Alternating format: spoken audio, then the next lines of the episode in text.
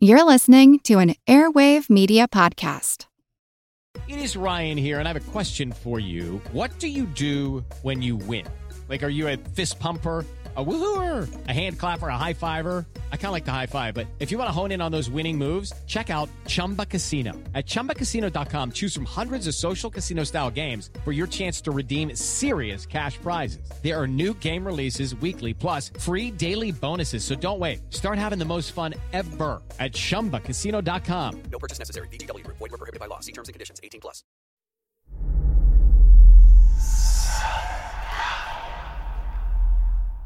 Hey y'all, spooky season is here.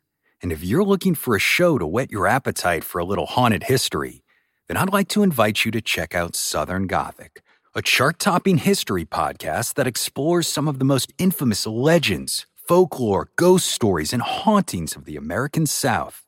We've covered all sorts of stuff from the Bell Witch of Tennessee to the disappearance of the Confederate submarine, the H.L. Hunley not to mention our deep dives into the local lore of some of America's oldest and most haunted cities, like New Orleans, Charleston, and St. Augustine.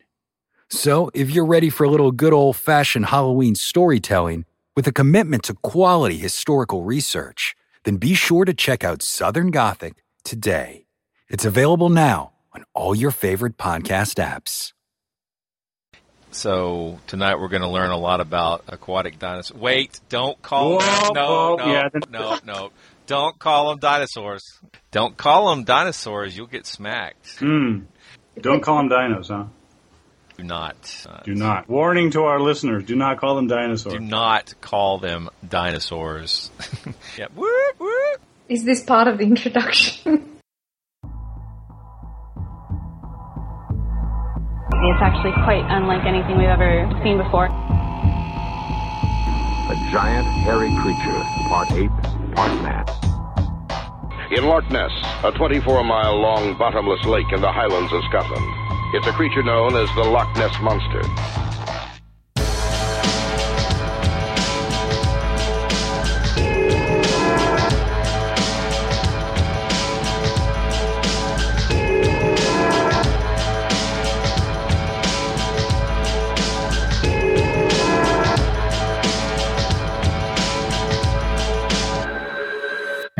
Monster Talk. Hello and welcome to Monster Talk, the show that lets science turn the light on monsters. I'm Blake Smith, and together with my co-hosts Benjamin Radford and Dr. Karen Stollznow, we examine monster stories through the lens of science and skepticism.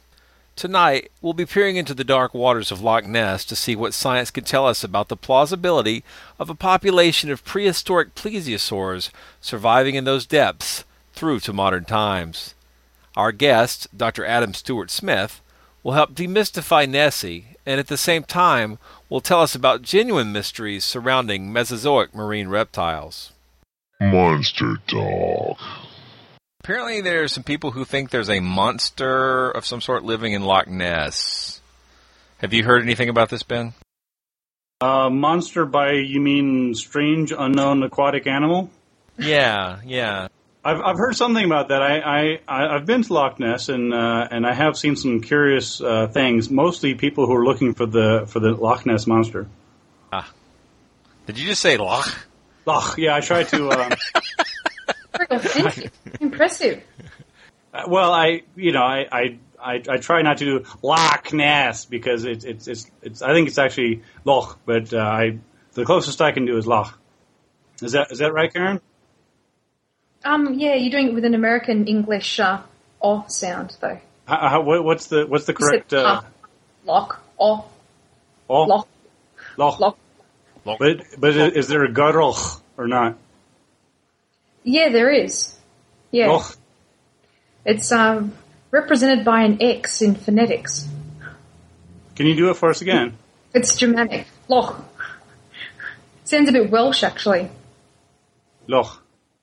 Loch. Loch. All right, I'll I'll try to. Anyway, And there's our intro right there. well, now that we've burnt uh, four minutes, So, so there's an animal not living in the lake, or maybe it is living in the lake, or maybe it's near the lake and sometimes takes a bath. Whatever. Right. So Or some something, peop- yeah. Or something. Some people think that there's a giant monster living in that lake whose name that I'm, one lake, to- yes. I'm no longer going to attempt to say. Um, and for some reason, of all the animals that they could think it looks like or see it to appear as, they most closely ally it with plesiosaurs. Yeah, my understanding, my understanding of, the reasoning for that is is the long neck. Um, I mean, other than that, there's no real. I mean, obviously, our, our guest can can speak more to that. But my understanding is that the main reason the plesiosaur has been has been uh, put advanced as as a main candidate is because the supposed long neck that you see in, for example, the Rines photos from 19 early 74, 75, uh, and of course. Um, you see the sort of same sort of uh, thing with the Mansi photo in '77 in, in Lake Champlain. So, uh, Yeah, and, and- and of course, there's the flipper. And the surgeon's photo, too. Right. So historically, I I mean, from a giving us the classic Nessie profile, the surgeon's photo comes first, right? Yes. So, and we know now that the surgeon's photo was faked. So it seems likely that the surgeon's photo was modeled to look like a plesiosaur on purpose. Well, yeah, I mean that, that actually brings up an interesting question in my mind because uh, you know the the the very nature of identifying objects in water, particularly living objects, um, is is fraught with problems. I mean, you know, by definition, you're only seeing a tiny part of whatever it is, and so it makes sense to people that um, that if you're going to see you know, a part of a lake monster, you'd see its head. I mean, you could see a lake monster's toe or tail or something, but most likely you would assume that you would see its head. That's right. So the head could be at water level like an otter, or it could be a swan-like animal. At, at the last Dragon Con, I was actually on a panel with a, a person whose uh, name escapes me, but he was sort of a, a um, eccentric fellow, and um, choose my words carefully here. And his position was uh, that he and I actually had a cryptozoological debate. Apparently, he was the best they could find on that end of things. Um, and he claimed that the uh, that the photographs of the Loch Ness monster and other monsters, uh, particularly the Loch Ness monster, was it was actually a giant tongue. Wow. Yes, he, he believed that he believed that what we were seeing was a picture of the tongue. That is really bizarre. I thought most people claimed that it had uh, eyes and a mouth. As my tongue does, yes. Well, Blake, you, you you drank a lot of paint thinner as a child. Let's just be let's just be clear about this. so he may be alone in that hypothesis, or is there a school of thought that is, uh, No, no, he he was alone in that hypothesis. In fact, uh, I uh, when he said that, I I asked him to just sort of to repeat that because I had never I'd never heard anything quite so strange, and I didn't bother to refute it. I thought it was pretty much self refuting. Yeah, it does seem like it would be. Could he think, except for the Rolling Stones, could he think of any other creatures that would move tongue first throughout the world? Uh, well, there's Gene Simmons. Yeah. I, oh, yeah. I guess so. Rock stars and that Rock Nest tie in there. Uh, Yes. wow. cryptozoology never ceases to amaze me. You know, people have been talking about the creature in that lake since uh, the 30s, um, but I think it, my understanding is that um, it wasn't really until Roy Mackal, for example, uh, wrote a book um, called "The Monsters of Loch Ness," um, and you know he would. I, I think he was one of the first ones to really put forth the idea that it was uh, perhaps a plesiosaur or other creature that was known but thought to be extinct, as opposed to positing, you know, oh maybe it's a cross between a whale and a unicorn. So I think I think that he was one of the first to bring that up. yeah. The uh, the there's such a wide diversity in the photographic. Uh, I don't want. I hate. I hate to call it evidence. Because claims. Let's go with the claims. with the claims, the photographic claims. Uh, the, there's the uh, the Stuart photograph, which um, has been debunked as hay bales with canvas on top. Um, there's all kinds of almost like they call Bigfoot the blob squatch photos. The uh, there's just a lot of blurry photos, and the most clear photo, which uh, again is now known to be a hoax, the surgeon's photo, does depict something that looks, you know, plesiosaur-like. But until you get to the Rhine photo with the flipper, eh, there's not much more um, to support that idea But what's the story with the Rhine photo? Well, there's a couple of them. I mean, one of the there, there's two main. Well, there's depending on how you look at them, there's two or three main photos that Ryan uh, Robert Rines put out in the 70s. I think mostly 74, 75. Uh, the first one was the the sort of the neck form that you could make out of, of you know something in the in the water, whether it was suspended particles or air bubbles or what have you, is of course up to debate. But uh, he certainly saw a neck and claimed to see a neck. Then there was the the flipper photo, uh, which again, uh, the one that was released to the public shows a reasonable approximation of uh, what you know the sort of flipper that we might expect to find on aquatic mammals. Uh, and then there was the uh, the the, the dragon-headed tree stump thing, which I, as, I believe, as as you were pointing out, was was more or less thoroughly debunked. Yeah, that that's the way I've understood it. And in fact, if you look at all the evidence that we have for creature in the loch, some of the most, um, in my opinion, damning evidence against there being something is the fact that you would need a large population of these animals, and that there needed to be a big food source for them to eat. And there doesn't seem to be, based on the studies that I've read, enough caloric source material to support a colony of animals in the lake of the size that are described in the monster encounters.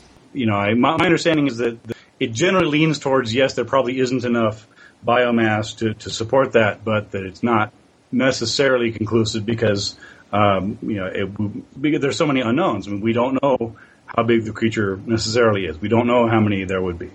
But we do know that there's been complete sonar surveys of the lake and tons of photographic uh, material, and we've seen fewer monsters over time, not more. The more observers we have, the fewer sightings we have, which seems uh, incongruous.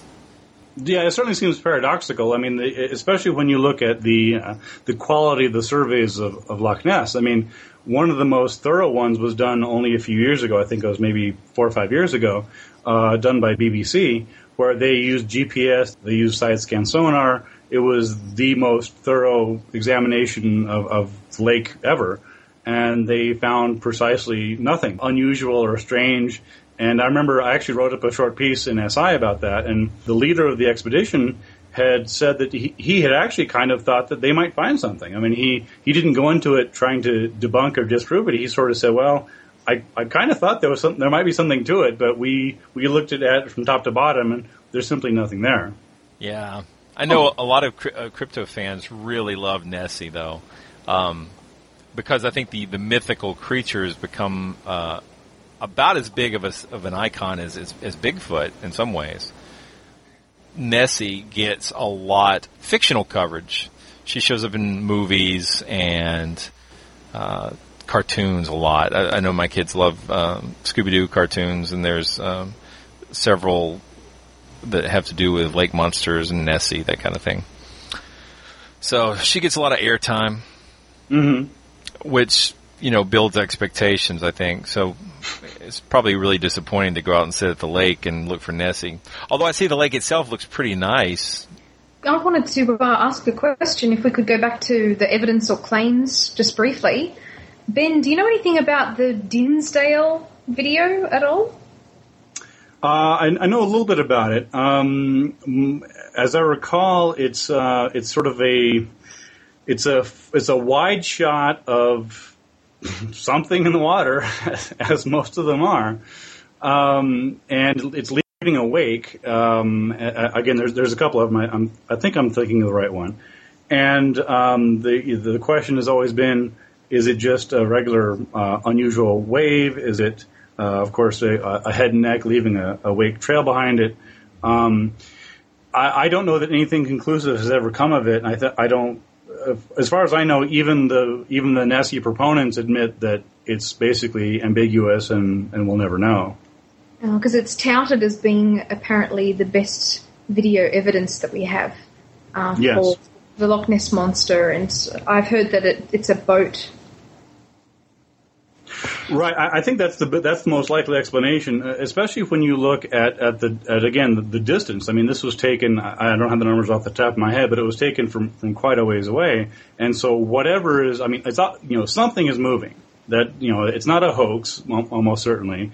Uh, you know, it's a it's a you know film of something moving in the water. Uh, I don't think most people would dispute that. Of course, the question is: is it something that's unusual, or or is it simply a boat, or um, you know, or or an animal, or something else like that? So, um, but get access to, to that. I haven't seen it anywhere. Karen brings up a very good point, especially if going to look at something like the Dinsdale film. Wasn't it late 60s, early 70s? Uh, I think 1960. 60, right. Much as with the Patterson Gimlin film, uh, 67, the obvious question is why is why is the best evidence for this 40 years old? I mean, what, what, almost 50 years old now? Why, with all the people.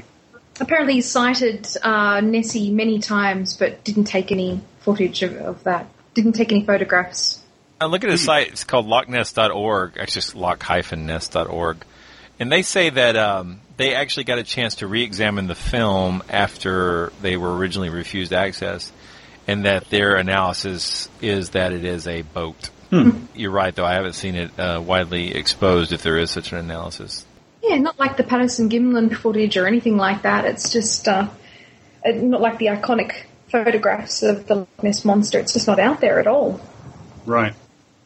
Yeah, I mean, I, I do remember seeing uh, the the footage itself. I've forgotten exactly where it, might- it might have even been at one of the conferences where someone someone had whether it was a bootleg version or not. I don't know, but it was a case of where they could show it privately, but they couldn't broadcast it or anything. So, I I think Blake had asked about some of the Ryan's photo analysis in SI. Let me just take a quick look at my uh, my book, Lake Monster Mysteries: Investigating the World's Most Elusive Creatures. Uh, That's a fine book. now who wrote that? I, I'm not familiar with that book. That's uh, by uh, Be- Ben, ben Benjamin Radford and Joe Nickell. Uh, with the Oh, Uh, I better do that again. That's by Benjamin Radford and Joe Nickell. The uh, the flipper photo was taken in 1972 by Rines uh, through his uh, Academy of Applied Sciences. And what had happened was that they had released this image known as the flipper photo um, that did in fact depict sort of a triangular flip, flipper that you, again you might see on some sort of aquatic animal. And this was touted as being, hey, look, you know, we we got a photo of, of Nessie's fin. Um, and this, you know, was sort of intriguing and this and that uh, until uh, two writers for SI, I've forgotten their name off the top of my head, but two two Skeptical Inquirer writers went and did their own sonar research at Loch Ness. Uh, in the process of, of doing their investigation, they, they sent a request to the Academy of Applied Science and, and Mr. Rines to see the, the original photograph of, of the, uh, the flipper. And what they sent them was a photograph that was basically a bunch of bubbles. It was this sort of random, fuzzy, dark, inchoate thing that looked nothing like a flipper. And they uh, wrote back and said, uh, "There must be some mistake. I mean, I don't. This isn't. This isn't the photo that was published." And they said, "Well, no. The, the one oh, it was. We understand the problem is. Um, the one that you're the one that you're referring to was uh, was retouched. Apparently, it was extensively retouched, and it was retouched to make it look like there was a flipper there." Uh, in my book, yeah, it's, it's really quite remarkable. In, in my book, uh, Lake Monster Mysteries, we have we have uh, both the original and the retouched photos of the Rines 1972 Rines Nessie Flipper photo. And uh, it's uh, to to avoid anything libelous, I'll just say that there seems to be a very very fine line between fraud and retouching. Is it okay for us to include that in the show notes? That that, that photo? Sure. Okay, cool. When the Academy of Applied Sciences was questioned about this, they admitted, of course, that you know, in fact, there had been some retouching, and they admitted that you know the retouching was well rather extensive, and and basically made a bunch of bubbles look like a flipper. Uh, but they said that was, um, I think the phrase was. Uh, standard procedure, which to my mind raises questions about the other Ryan's photographs from uh, Academy of Applied Sciences. That um, reminds me of all the times I see there's on, and of course you see this on television. Television's what it is. It sometimes misleads because it's trying to tell a story a certain way. Yeah, but- Skeptic! Skeptic! Oh, I know, but uh, they they see a track on the ground, or even like the um, the the the blood stain on the uh, screw board. They're examining this this blood stain, and they draw a- around the blood stain with a marker, and they're like, "Okay, look, it's shaped like a footprint." and I'm like, well, how does that make any sense? I mean, you know, the the creature steps down and you know spills blood on there, um, why you know it's a V shape. You know they're implying it's a footprint. Just the toes happen to go off the board. But Right. I mean, if you just spill blood, there's just as good of a chance that the you know the blood could be dripping down and make a shape. I mean, it's it's your mind is saying, oh, that's a footprint. That's you know that's that, and you're filling in the blanks. So Yeah. it's it's like a very forced uh, version of uh, pareidolia, where you're creating manually the image that you're allowed to fool you. So Right.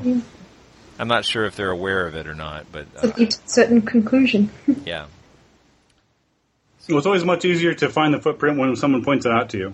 It is, or if they paint a circle around it with paint or sta put tape down. So Right. If they hire an artist to really retouch it and make it look exactly like what you want it to look like.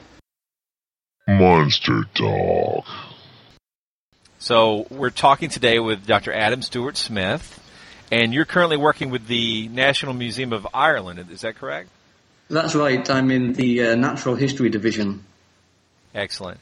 And so it looks like you're working in documentation of collections. I'm actually working on the uh, entire collection in the Natural History Museum in Dublin with a group of other documentation officers, and it's a, a museum-wide project to uh, to give every specimen a number, effectively, and uh, and make the collections uh, usable for, for researchers and uh, for anybody else interested in in uh, looking at the collections.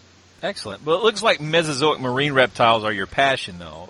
They're my passion academically. That's what I study. So in my uh, in my PhD and in my master's project, I, I studied these animals, and in my own time today, I, I, I still dabble in uh, in plesiosaurology. Is that a technical name? Um, it is amongst plesiosaur researchers, yes. The reason we're talking to you today is because many people who think that there is a large monster living in Loch Ness describe an animal that strongly seems to resemble a plesiosaur, and we wanted to ask some questions about the lives and habits of these animals and and find out what the facts are about these animals and, and then look at whether or not that seems like a plausible hypothesis. Okay, so what can you tell us right now from the fossil record about these animals? Did they live in fresh water or salt water or both or well, for a long time, they were thought to be uh, strictly marine, um, but we now know that they could actually venture into lacustrine deposits, which are, are, are edging towards freshwater deposits, so around uh, the mouths of lakes and into into shallow freshwater systems. Do saltwater reptiles have any issues being moved into fresh water or vice versa? Well, the main difference, of course, is the uh, salt content in the water. So originally, plesiosaur ancestors would have been uh, freshwater organisms, and they moved into the marine environment from there.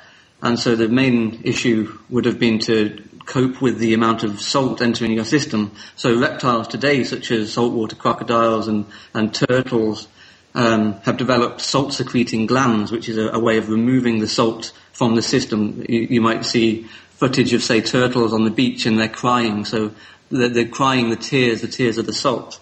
And so it's very likely that plesiosaurs, although we have no direct evidence, um, had some salt-secreting glands for dealing with the excess salt in their systems.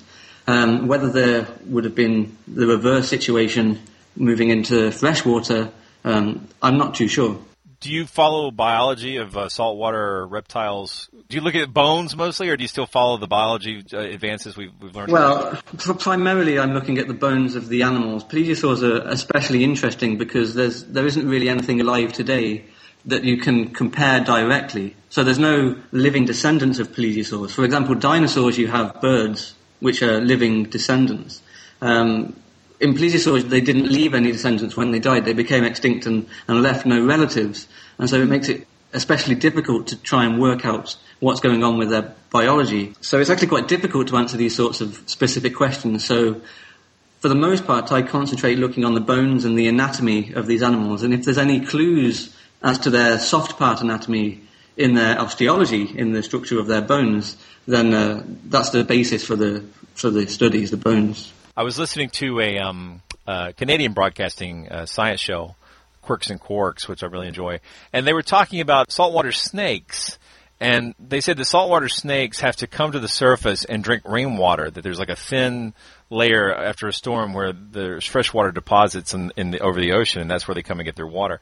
So for reptiles this large, it seems like they would have a, a very large freshwater requirement. It's uh, again, it's one of these things that you just can't really tell from from a fossil organism with no living relatives. So there's a lot of speculation in uh, in the study of plesiosaurs, which on one hand it makes it quite frustrating, but on the other hand it makes it really interesting. Sure. Um, so.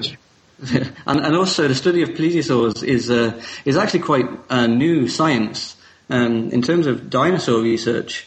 Um, we know a lot about them, but plesiosaurs are maybe 30 years or so behind the dinosaur research. They just haven't had this um, this huge concentration of research effort. So it's actually, you know, we're just starting to look into these sorts of questions for these these animals. So why is that? Do you think?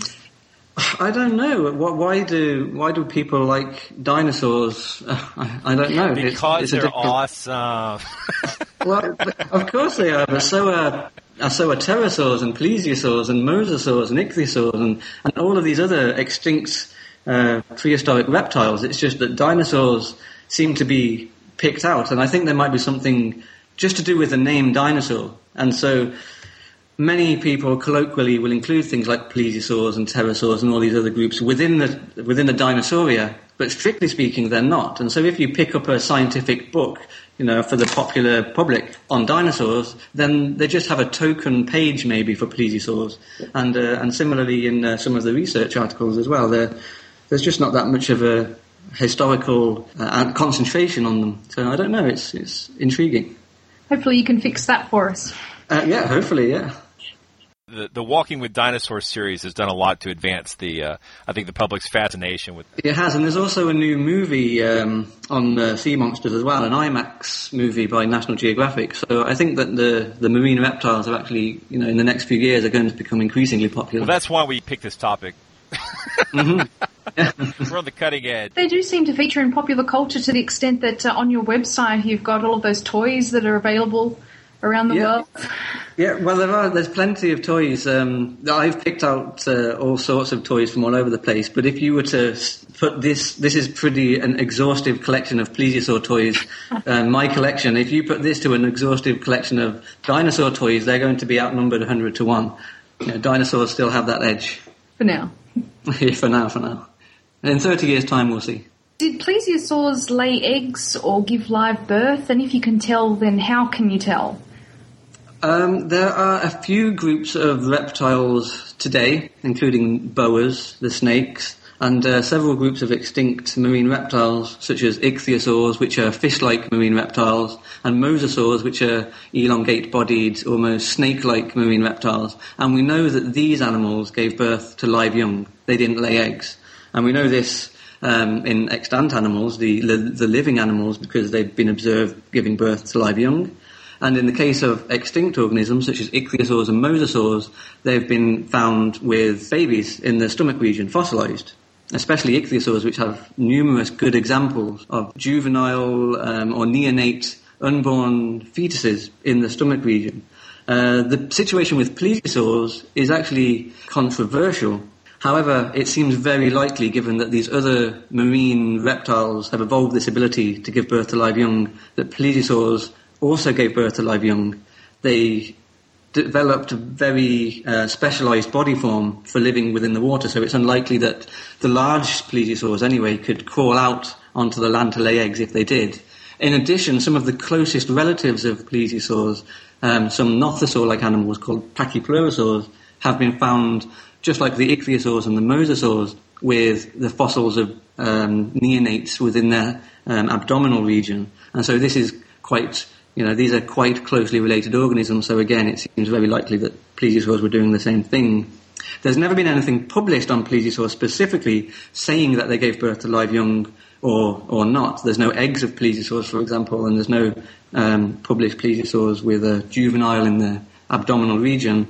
But there is one specimen which I'm aware of which does show a baby plesiosaur within the abdominal region. But because it's unpublished, there's not really much uh, we can say about it. So we just have to wait for somebody to uh, describe that specimen. Where's that? It's actually in the USA. Um, I'm not sure exactly where. I've seen the photographs. There's a lot of variation in the types of animals I've seen labeled as plesiosaur. Yeah. Are all these variations the same species? Uh, there were several um, different types of plesiosaur. So your Plesiosauria is your your um, order. So you have your Plesiosauria, which is the, the group as a whole. Then within the Plesiosauria, you have two subdivisions. On one hand, you have the long-necked forms, which are called Plesiosauroids, and then on the other hand, your other main lineage of plesiosaurs is the short-necked forms, which are pliosauroids. So you have pliosaurs on one hand and plesiosaurs on the other. It gets quite confusing because the word plesiosaur colloquially can be used to describe plesiosauria as a whole or just that one major lineage. And so then within those two lineages you have several families, and within each family you have several genera, and within each genus you have several species. So there's, there's hundreds of plesiosaur species around the world. Wow. So within these different various body sizes, um, and you- you're saying there's not much by way of soft tissue preservation in the fossil record. Can we tell what kind of things they ate or what their caloric requirements were like? Caloric requirements are quite difficult uh, because we don't know much about their biology, but we do know what they were eating. So there's several lines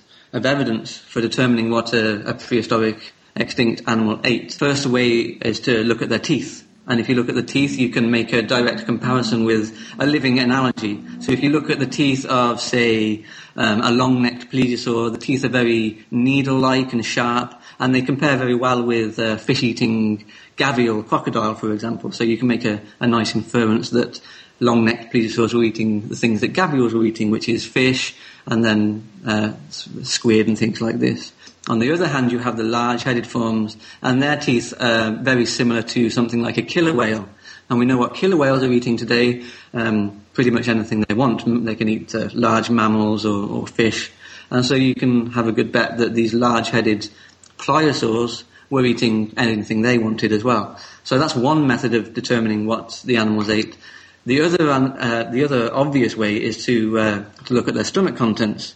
And there are some cases of plesiosaurs where stomach contents are preserved in the stomach region. And this confirms the evidence from the dentition, from the teeth, and uh, confirms that the long-necked plesiosaurs were indeed eating things like fish and squid. Squid, they have um, hooklets, like little hard hooklets on their tentacles, and these have been preserved in some of the long-necked plesiosaur stomachs. That's neat. And then, yeah, it's really cool. And then the the large-headed forms, um, obviously, they're bone-crunching animals. So you can find animals, uh, you can find specimens of uh, bones which have these large tooth marks from the pliosaurs still in them. So whether they were killing them or just scavenging them, we're not too sure. But we do know that they were eating them. So we, we have a good idea of what they were eating. And uh, again, because there's so much variation within the, the, the order, um, there's lots of variation in what they ate as well. When you visit Arizona, time is measured in moments, not minutes. Like the moment your work stress disappears as you kayak through the canyons. Or the moment you discover the life changing effects of prickly pear chocolate. But nothing beats the moment you see the Grand Canyon for the very first time. Visit a new state of mind. Learn more at hereyouareaz.com. Hello, I'm Paul Giamatti. And I'm Stephen Asma. Each week on Chinwag, we dig into the weird topics you wonder about, that you care about, the stuff none of us are totally sure of, like the Bermuda Triangle, Mothman, consciousness, philosophy, UFOs, ghosts, or say Bigfoot. So who's to say that there's not alien species that are Sasquatch? Like I'd seen a ghost, and I would hear something walking and breathing. Maybe every path is right. I will accept as a premise that every path is right. That is a face on Mars, eyes, nose. It kind of looked like Wilson the volleyball. Some people enjoy the waves or whatever uh, crashing, and I enjoy listening to a quantum physics audiobook. I do think there are many things in the world that we just don't understand and probably won't understand. That's our whole show. So join us every Wednesday on all major podcast platforms and find us on Instagram, TikTok, and Twitter at ChinwagPod and Wagon. And what was the kind of climate that they lived in, and how widespread were these animals? What was their global distribution? They were global. So we have plesiosaur fossils from Antarctica. We have plesiosaur fossils from the Canadian Arctic and uh, uh, the coast around Norway. And everywhere in between. So within a very short period of time, um, during the Mesozoic, this is the time that the dinosaurs lived, the oceans were full of these marine reptiles, plesiosaurs. So they, they really did live cosmopolitan. This is kind of a side. I saw you preparing fossils on your website. How do you clean away the mineral deposits from the fossil, and how much is that is normally pulled away? Well, it, it depends on the uh, where the fossil was found. Different fossil uh, formations have different types of matrix. So you can have matrix which is um, full of pyrite, which is a, an iron mineral, which is extremely hard and uh, extremely difficult to prepare. And then you can have specimens which are preserved in a sandstone, which you could literally pick away with your finger. So I've just come back from uh, Portugal, where they have some plesiosaurs from Angola, and the matrix surrounding these Angolan plesiosaurs is, is just a soft sandstone, so it's extremely easy to prepare. So it depends on the uh, on the age and the and the type of the matrix that the bones are found in. Some bones you can find on the beach and they have no matrix at all, so they just are a three-dimensional bone which is naturally weathered out of the rock. So it depends. And uh, how big were these animals? There was a huge amount of variation within the group. Um, obviously, you would have babies of the individuals, which would be smaller than, say, a meter. But then, if we're just talking adult forms, then they would range from about one and a half meters up to giants, perhaps 15, maybe even larger, 15 meters. So, so if we're talking about the long-necked forms, an animal like Elasmosaurus, which is one of these very long-necked forms, has a neck which is half the length of the body. So it's the, the, most of the neck most of the length of the animal is made up of neck. Um, but in total, the animal was about 15 meters long. So these were really quite sizable animals.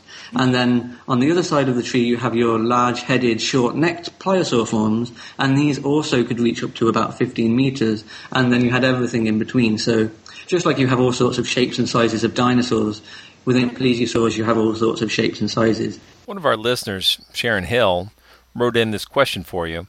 The common view of lake monsters shows the animal with a very flexible neck. However, there were some findings on plesiosaurs to show the neck was flexible horizontally, but not vertically, and certainly not capable of achieving the S shape often drawn. What's the latest view about neck flexibility, especially how it relates to how the animal feeds and breathes? Okay, well, when the first plesiosaurs were discovered, they were often portrayed with a, a swan-like neck, like sometimes arching out of the water, and some reconstructions also showed the neck in an almost snake-like posture, and it was hypothesized that this was the function of the neck, that the neck would coil up like a snake and then strike out to, to grab a fish or some sort of squid if you actually look at the bones in detail, it's actually very clear that they weren't flexible at all. Each of the vertebrae, and there's many vertebrae in a plesiosaur, but each of the vertebrae is very tightly articulated. They also have processes sticking forward and sticking back, which interlock with each other. And then on the top, they have a, a spine, and these spines also closely interlock. And so the plesiosaur neck was actually a rather stiff rod-like structure, and it it certainly couldn't coil up like a snake, and it also was unable to, to adopt this swan-like pose. Furthermore, if, you, if we're talking about things like the Loch Ness Monster, these are often depicted with the neck arching out of the water. Now, just because of physical constraints, it's impossible to do this. If you imagine you're swimming in a pool and you try and stick your, your leg as far out of the water as you can, you, you simply can't do it because you, are displacing the mass and you, you, your body moves below the water. And so not only could they not adopt the pose physically because of the restrictions of their bone, even if they could adopt the pose, they wouldn't have been able to stick the neck out of the water as, you know, for example, the, these photographs of the Loch Ness Monster or other sea monsters. And uh, speaking of supposed evidence for the Loch Ness Monster, I was just mm. reading about the Dinsdale film on your website, uh, which is sure. supposed to be the best evidence, uh, video evidence for the Loch Ness Monster. And mm-hmm. supposedly this shows a creature that moves with a paddling action. So will this be in keeping with the known locomotion of the plesiosaur? Um, it, it, not at all, no. because uh, originally, uh, again, this is quite, it's quite interesting because there's lots of correlations between the descriptions of um, Loch Ness monster sightings and what plesiosaurs were thought to look like or thought to behave like at the time. So in the 50s and 60s, then these uh, uh, sort of descriptions would have fit quite nicely, but today we know they're not. So I find that quite an interesting correlation between the, uh, the, the, descriptions and the science um, the, the, at the time. But in, in terms of the swimming, they didn't row. Plesiosaurs were originally thought to have rowed along using their limbs as paddles, a lot like a, a Viking a Viking boat. So they'd have a, a strong, powerful backstroke, then they'd feather their limbs to reduce the drag to move them forward, and then push them back again. We know from looking at the um, construction of the, the joint where the humerus, the main arm bone, and the femur, the main leg bone, meet the girdles, um, that they just couldn't adopt this motion. So they actually had a more up and down flying sort of motion. So their limbs were actually developed into wings for underwater flight rather than paddles for paddling along. Well, one of the big questions is not how they move their individual limbs, which we actually uh, are quite confident about this flying motion. The big question is how did they move four limbs uh, relative to each other? Because no animal today has four limbs which they use for locomotion, propulsive locomotion. So a plesiosaur is like the equivalent of a penguin with an extra pair of wings on the back. And there's nothing around like that today. aquatically, Things right? like aquatic, yeah, yeah. Yeah, of course. I saw a Yeah, horse so that was no. yeah, yeah. Yeah, so, so moving around. You could say a turtle has four pairs of limbs for swimming, but it actually only uses its front limbs for swimming. Wow, Um, okay. uh, yeah. So the, the hind limbs are just used for steering. And in a plesiosaur, you could say, well, maybe they did the same. But if you look at the limbs in the front and the back, sometimes the hind limbs are even larger than the forelimbs. And they're both a very similar shape, this wing-like shape. So they're clearly both used for propulsion, but the question is how did they move relative to each other? So did they all four of them move up and down together? Or did they all move forwards and backwards together? Or did they alternate so that when the front limbs were moving down, the hind limbs were moving up? And so there's all these different hypotheses which we're at the moment trying to work out which is the, the most likely. But what we do know is that they weren't rowing. That's really so that's really neat. Uh, how are they doing that? Are they using? I mean, can you see where the muscles connected and kind of like hypothesize about how things were configured in that way? Is that how it's being? Exactly, yeah, yeah. There's particular processes on the uh, on the limbs, and there's also muscle scars. So you can you can reconstruct the uh, musculature of the limbs and of the girdles, and you can try and get an idea of how um, how they moved. The problem is, this is how we know that they used this modified form of flying, where they they move the limbs up and down rather than forwards and back. But the, the difficulty is trying to determine how each of the limbs moved relative to each other, and that, there's a lot of speculation in that. Experiments have been done throwing two people in a pool, for example, attaching them to each other, giving them a pair of flippers each and, and seeing what, what works best. Not particularly scientific, but it's a lot of fun to watch. And then people have tried to create robotic um, plesiosaurs, which they've thrown into a pool, and they've, they've tried to program them to see um, if moving all four limbs together works best, or if moving them alternatively works best. So there's a research effort at the moment to try and determine exactly how they did move. I can't think of any. This doesn't mean much, but I, I can't think of any reptiles that don't have a land-based portion of their life, even if they're aquatic most of the time.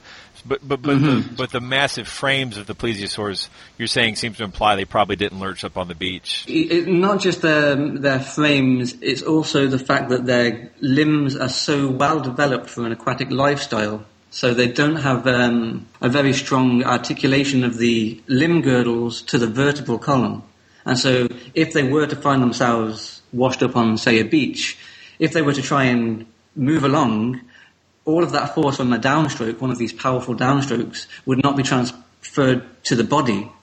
So underwater, this is fine because all of that force is transferred to the water and moves the body along. But if you, if you want to move, then unless that force is transferred to your body, then you can't move forward. You also have the, the huge problem of a mass in a very large organism. Maybe small plesiosaurs, you know, with their smaller mass might have been able to circumvent this problem and may have been able to move along in, in small hops, but that would be pure speculation. And as we've talked about with the uh, probable ability to give birth to live young, there would be no real reason for them to come out onto the land anyway because they didn't need to lay eggs or anything. Right, and I, I think I wasn't thinking in that way, but I am now.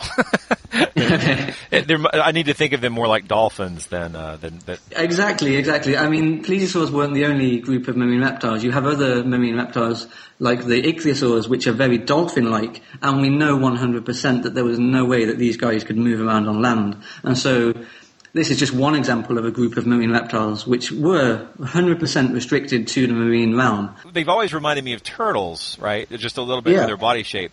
So, but they have Mhm. such a long neck. So, what what do we think the evolutionary advantage of such a long neck is? Well, It's quite interesting. When the first plesiosaurs were described, they were described as uh, looking like a snake thread through the body of a turtle. Um, so your comparison to a turtle is, is apt. Um, the function of a long neck is another one of these really difficult questions to answer.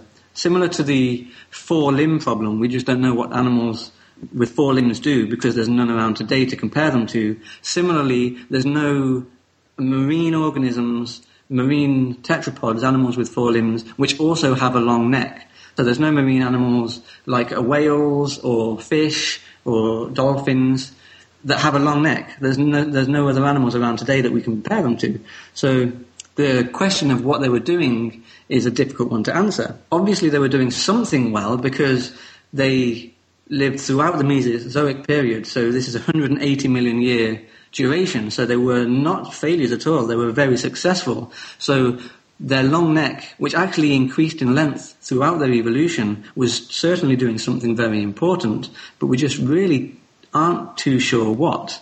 The main hypothesis at the moment is that the long neck was used almost as a disguise. So it would be able to, um, the head, the small head, would be able to penetrate into a, a, a school of fish, for example, without the school of fish realizing that on the other end of this extremely long neck was a, a giant predatory marine reptile. And before the fish would know what had happened, they would have been, you know, snapped up in a go.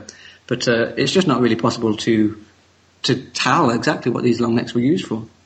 Also, the neck is a very vulnerable part of the body, so it doesn't seem like a very sensible thing to do to have this very vulnerable part of your body exposed in such a way when you have organisms like mosasaurs, which are large predatory animals, other large plesiosaurs with short necks living around you in the same waters. So to uh, to put your neck on display like that seems quite a, a foolish thing to do from an evolutionary perspective. But obviously, it worked, whatever they were doing. And uh, plesiosaurs were air breathers, weren't they? So they would have needed to remain close to the surface most of the time. Yeah, exactly. They just like all reptiles, they they had lungs and they they breathed air, so they would have uh, surfaced um, yeah, several times a day, um, like turtles would. Actually, this is another good example, um, going back to the Loch Ness monster idea of why it's very unlikely that a plesiosaur is the Loch Ness monster if the Loch Ness monster indeed exists, because plesiosaurs, being air breathers, would have to surface frequently, maybe every hour or so, and if this was the case, then you would be having sightings constantly, Yeah. and uh, we just we just aren't. So Right.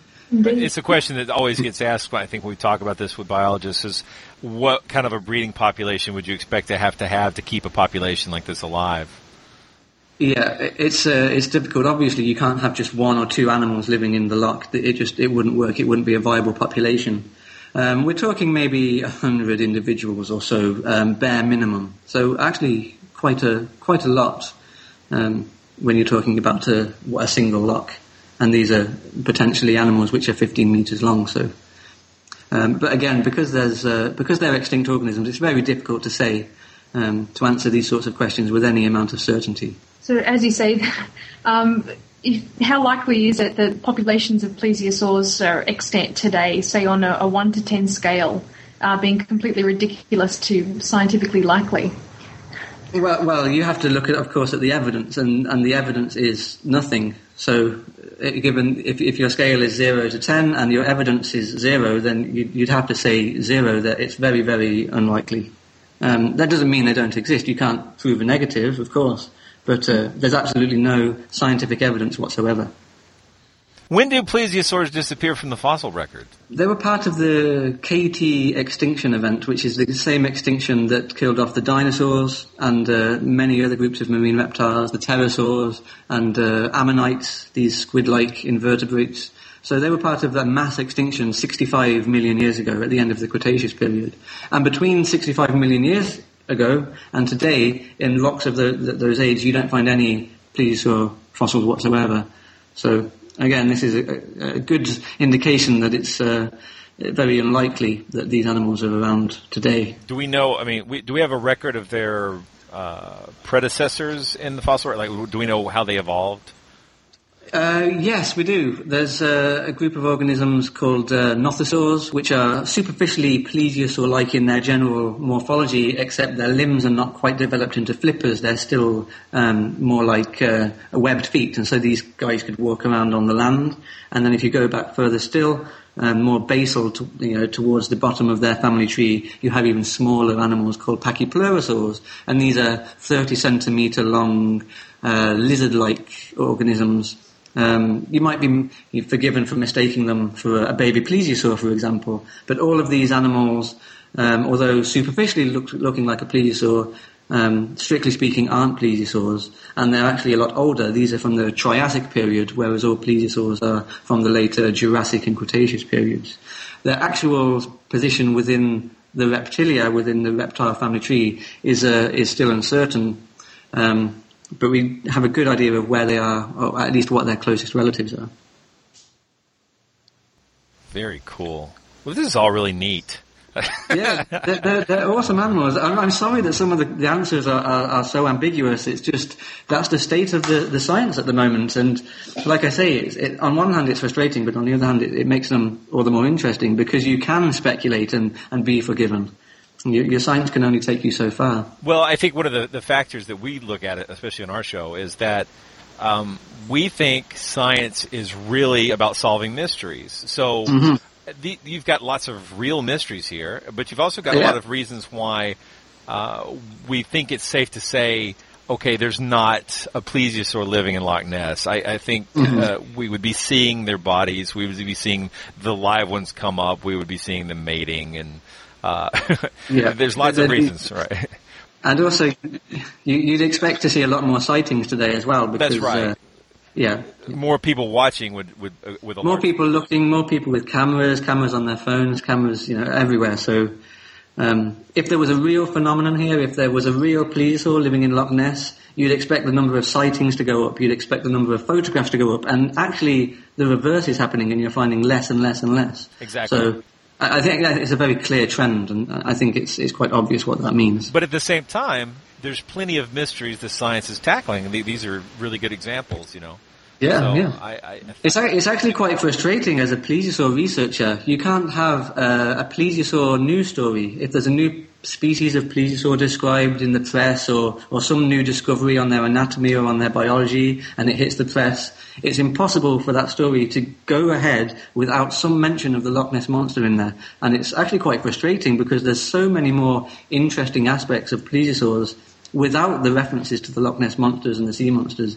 Yeah, and you've said on your website as well that you were interviewed by someone recently and they asked you up front if the Loch Ness Monster is a plesiosaur or a cousin of the plesiosaur. And that yeah, exactly, yeah yeah, just presuming that there is a, a, a, Loch Ness monster in the first place, it, it was quite yes. surprising. Yeah, that's exactly what uh, prompted me to write the article on living plesiosaurs on my website in the first place because I was I was quite surprised that uh, people actually presumed there was something there at all, let alone whether it's a plesiosaur or something else.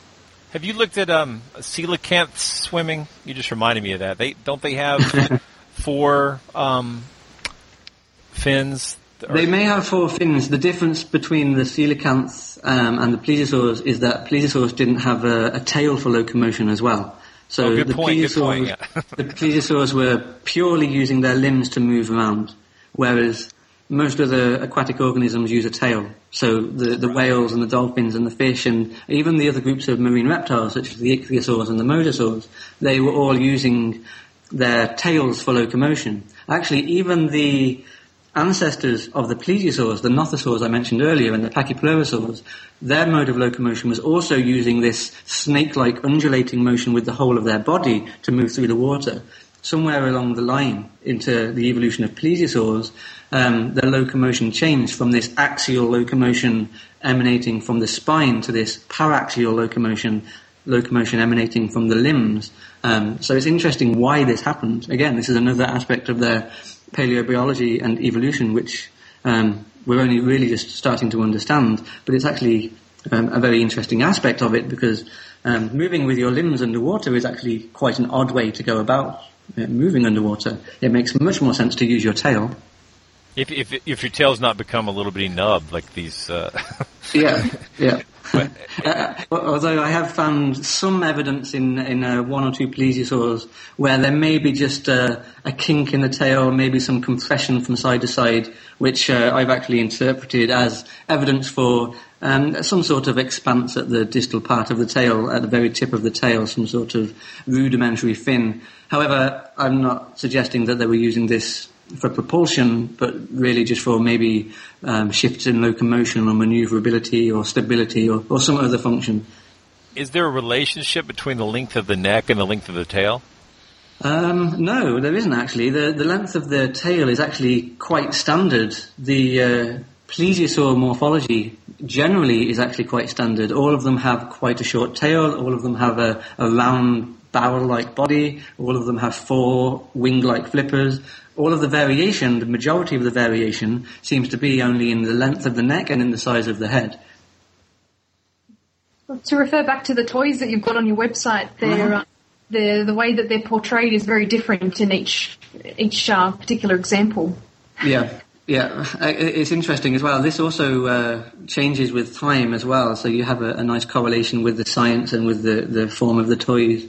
One of the most frustrating aspects of the toys of plesiosaurs in particular is that the heads of plesiosaurs in the toys are more often than not appallingly inaccurate. The main problem I found is that the eye sockets, the orbits, are usually positioned way too far back in the in the um, fenestrae in these openings in the back of the skull which house the muscles.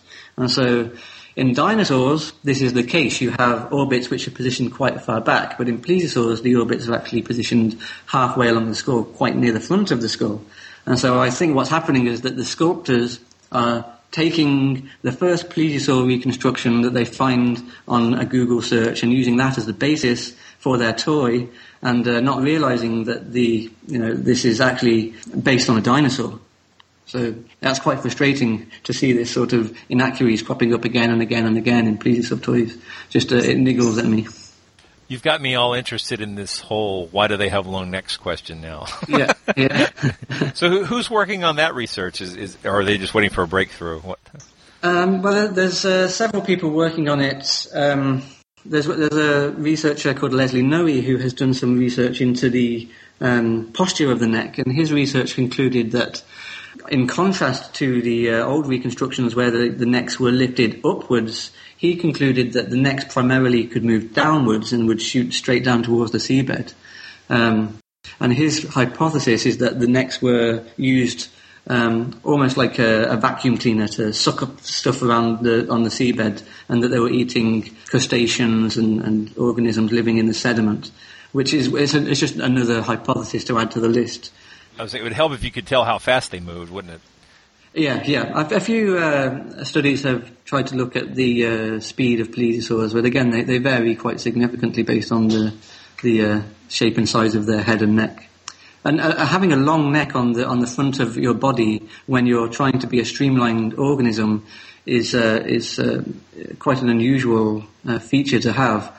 And this is probably why um, we were talking about the stiffness of the long neck earlier, and trying to maintain a streamlined shape is probably the reason why they had this very stiff um, neck. If you have a wibbly wobbly neck, you have all sorts of problems trying to move around uh, at, at, fast speeds. If you hold out your neck um, straight out in front, like the, the prow of a ship, then you can go through the water a lot quicker, a lot smoother.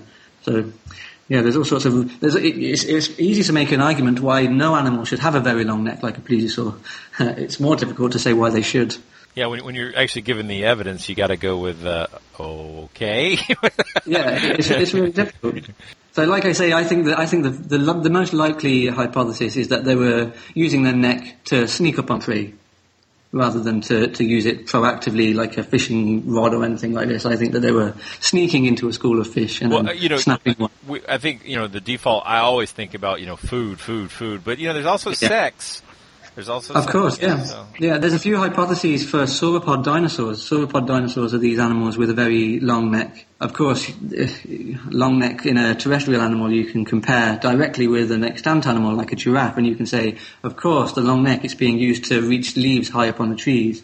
But there have actually been some hypotheses for sexual selection in sauropod uh, necks, and I've wondered if maybe the long plesiosaur neck is um, has been selected because of sexual pressures, um, a little bit like the tail of a peacock. You look at the tail of a peacock, its function isn't really obviously apparent, um, and it doesn't make any sense for catching food or being stronger. It only makes sense for being, you know, sexy. And so maybe the long neck increased in length to be uh, considered a, a, no, a sexy adaptation. Who knows? Speculation. It's speculated. That's precisely the example I was thinking. Yeah, of. yeah. Although I'm, I'm trying to picture these animals, you know, having intercourse, and it's not working. So- I- I've never actually thought about it. I, you know, I think don't sharks kind of go belly to belly? If I Yeah, I, I guess I, I, I presume that plesiosaurs must have done similar thing, I, and this is how dolphins achieve this as well. So yeah, I'm, I guess so. that's weird looking in my mind. I need to stop. Uh, I, I, their necks weren't particularly flexible, but maybe they could have entwined a little. Who knows? oh, that's so romantic. They're necking. The earliest to do so. So okay. It might be worth mentioning one unusual habit that they have. Um, the majority of plesiosaur skeletons, the long-necked ones anyway, are often found with um, fossil stones in their stomach region. So oh, these are really? Okay. Yeah, these are called gastroliths or stomach stones, and they're actually found in many animals today. You can find them in uh, in birds. You know, birds eat grits. You can find them in crocodiles and uh, and several other organisms as well. And so there's this unusual habit in plesiosaurs, which um, actually going back to their ability to live in fresh water. The, the environments in which the plesiosaur lived were actually very silty sediments, and so the fact that they are often found with stones in their stomach, which are very um, different from the sediments in which they're preserved, indicates that they're actually going very close to shore, maybe along beaches, maybe even swimming up rivers, to proactively seek out these stones to swallow them. The function of the stones is another one of these big mysteries in plesiosaur research. Were they used for ballast, for keeping them uh, positioned correctly in the water column? We've mentioned that they were air breathers, and so this might be a method for, for keeping them down, a lot like um, the, the ballast in a, in a, that a diver would have. Maybe they were used for grinding up food in the stomach, or maybe they were used for something different altogether. So we don't know if they had a gizzard. We don't know if they had a gizzard, no, no.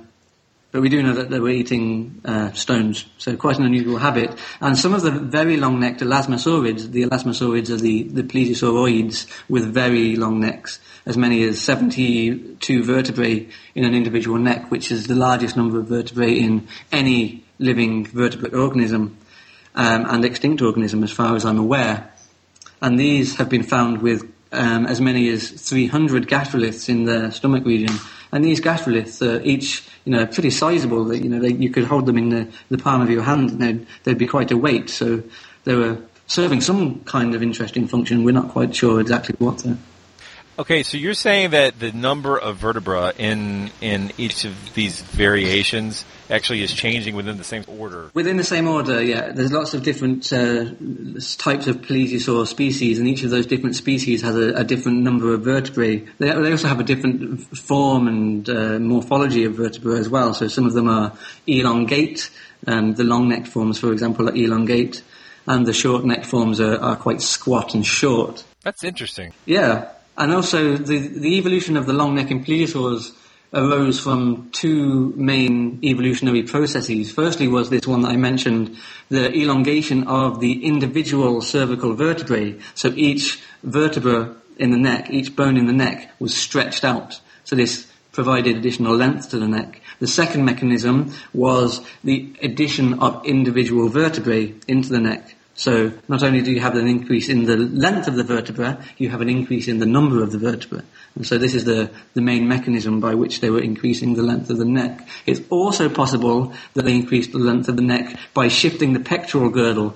The pectoral girdle is the bones which uh, um, support the, the forelimbs, so the arms. So it's possible that the pectoral girdle and the arms shifted backwards along the vertebral column, increasing the length of the neck and shortening the length of the backbone. But this is this is quite a, a new aspect for research. So there's all these interesting mechanisms for the evolution of the long neck. Seriously, that's uh, that seems like there must have been a tremendous pressure to have a really long neck.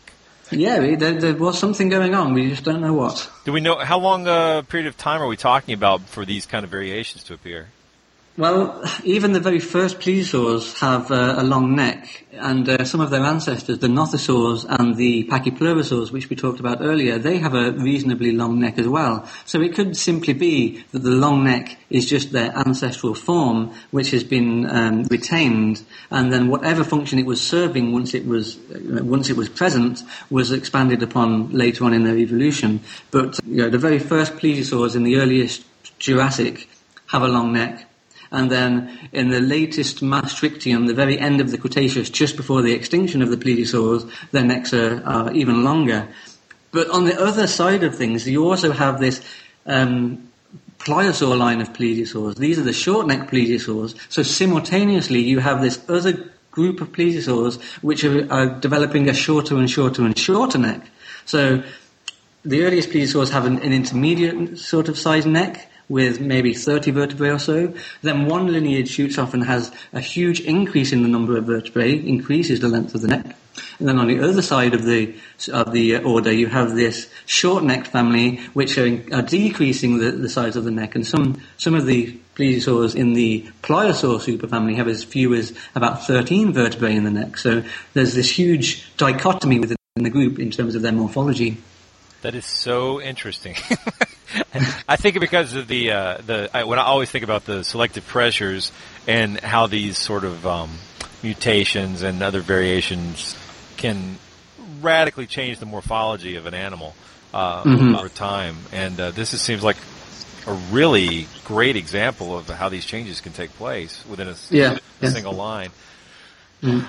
What, what really interests me is, is the lack of this long neck in any other marine organism. That's the most intriguing aspect of the mystery to me because you would think that if this long neck had such a huge advantage that you would expect to see it at least in one or two species of fish, for example, or maybe some long-necked whales or dolphins, and you just don't see it. Yeah. So of course you have evolutionary constraints within these groups, but um, the rarity of the long neck combined with its huge success within the Plesiosauria, it, it's a huge mystery. That sure seems like a, an indication. It's probably more like a sexual pressure than a than a than a food one.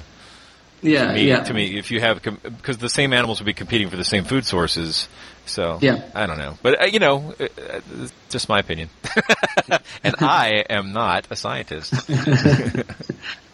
That's neat, though. That's very interesting.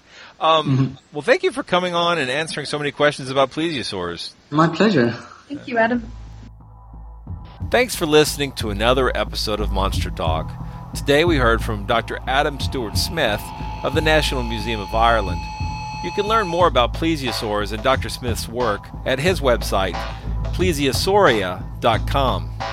Monster Talk is the podcast companion to monstertalk.org and its sister site, monsterscience.org, which collects articles and critically examines monster claims. Theme music, as always, was provided by Peach Stealing Monkeys.